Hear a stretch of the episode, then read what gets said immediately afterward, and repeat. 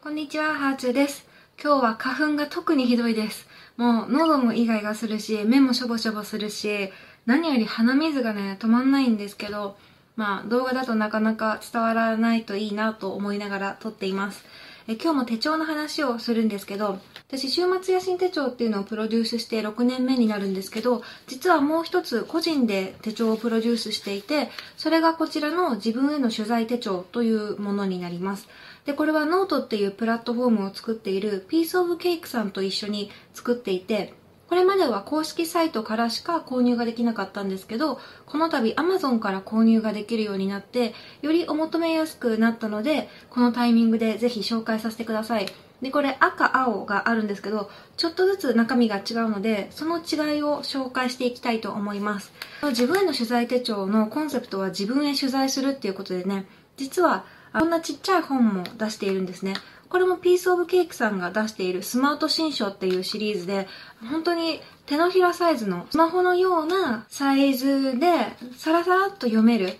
私の書いたテーマっていうのが自分への取材が人生を変えるっていうことで、まあ、一言で言うと自分に取材をたくさんしている人って夢を叶えたりとか成功者になっているよねっていうことを書いてるんですけどよくオリンピック選手とかタレントさんとかで大人顔負けのようなコメントをする方とかいらっしゃいますよね。でそういう人たちってもちろん人生経験とか超えてきたものが大きいっていうのもあると思うんですけど結構その取材慣れしているからこそいいコメントが出てくるっていうのもあるかなと思っていて取材ってねやっぱ受けるうちに離れしていくものなんですよ。でねあの取材って本当にいろんなことを気づかされてで上手い人に取材してもらうと自分でも思っても見なかったような言葉が生まれたりするんですね。で時には自分が考えたこともなかったようなことを取材をきっかけに考えたりもします。今だとねそのインスタとかの質問機能とかいろいろこう自分に質問する機会とかもあるんですけど例えば、まあ、同世代の人にメッセージくださいとかこのニュースについてどう思いますかとかそういうふうに自分が興味のない分野とか専門外の分野について聞かれた時でもそれが取材やテレビだったらもう答えなきゃどうしようもないんですよね。自分の番が終わらないから。だから無理やりでもこう捻出して自分の考えをしゃべるとその時になんか自分の考えって生まれたりすると思うんです。考えっていうのは言語化するっていうことだからだから取材をきっかけに言語化の訓練っていうのができるんですよね。そうすると人はしっかりした考えを持てるようになるんじゃないかっていうのが、まあ、この本の趣旨なんですね。その理論で自分に日々取材をしていると自分のことがよく分かったりとか考えがしっかりしてくるんじゃないか、えー、手帳を使いながら考える習慣をつけようみたいなそんなことが書いてあります、まあ、これ Kindle 版とかでも読めるのでこっちもよかったら見てみてください。この本を読んだらぜひえ試してみてもらいたいのがこの自分への取材手帳ですね。でこっちがバージョン1なんですよ。青の方がバージョン1で先に作った方なんですね。で、えーこの青い手帳がすごくよく売れてくれたおかげで2年目にこちらの赤いバージョンを作りました。こっちがバージョン2で新しいバージョンですね。手帳初心者の人ってよく何を書いていいかわからないって言うんですけど、まあ、確かに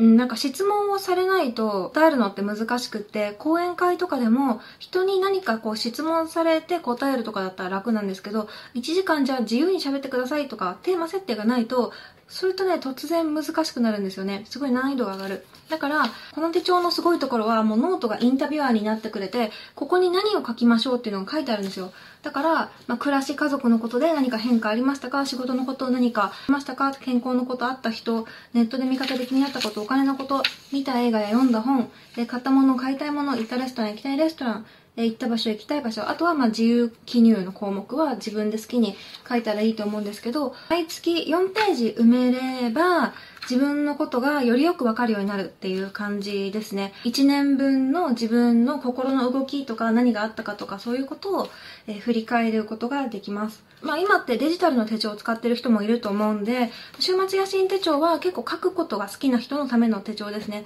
でもまあこんなに書くことないかなとか続かなそうだなって思う人はもしよかったらこっちのね薄い手帳もう本当に薄いです。あの1冊800円なんですけど800円って聞くとちょっと高く感じるかもしれないぐらい薄いです。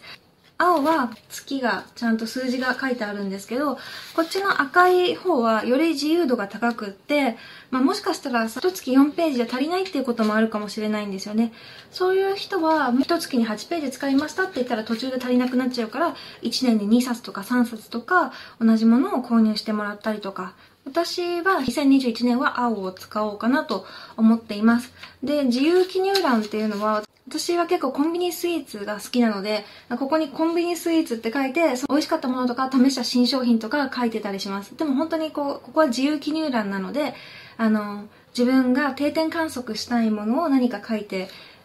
書くといいかもです。聞いてる音声コンテンツとか、有料課金しているコンテンツとか、今月は特にこれが面白かったとか、そういうこと書いてもいいだろうし、何でもいいと思うんですけど、1年間書き続けると、あ、1月にこういうことあった、2月にこういうことあったって、すごくこう、そのページを見たら鮮明に思い出すことができると思います。何月に何があったっていうこととか、本当にすぐ忘れちゃうんですよね。で、今日ね、あの、私、鬼滅の刃公開初日だったので、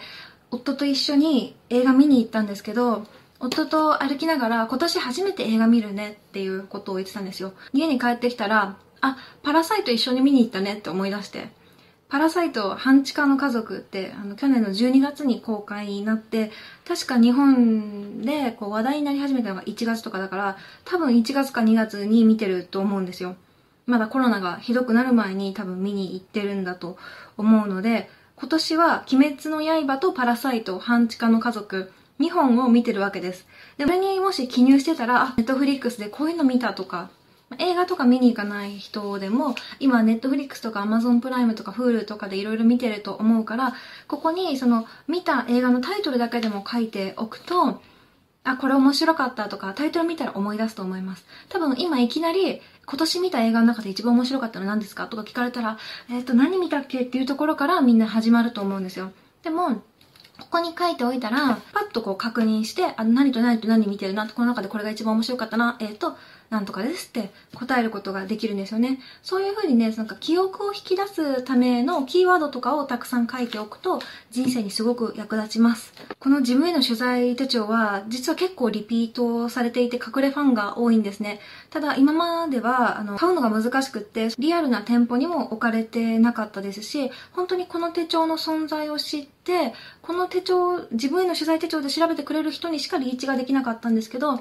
まあ、せっかく Amazon に置いてもらえるようになって、で、送料も無料で届けてもらえるので、ちょっと私も力入れて宣伝していかなきゃなというふうに思ってます。でもこれはね、本当におすすめなので、うん、ちょっと一回、もしよかったら使ってみてください。手帳が苦手な人でも全然続くと思うし、続くとすごく自信になります。というわけで、今日は自分への取材手帳についてご紹介しました。ではではまた。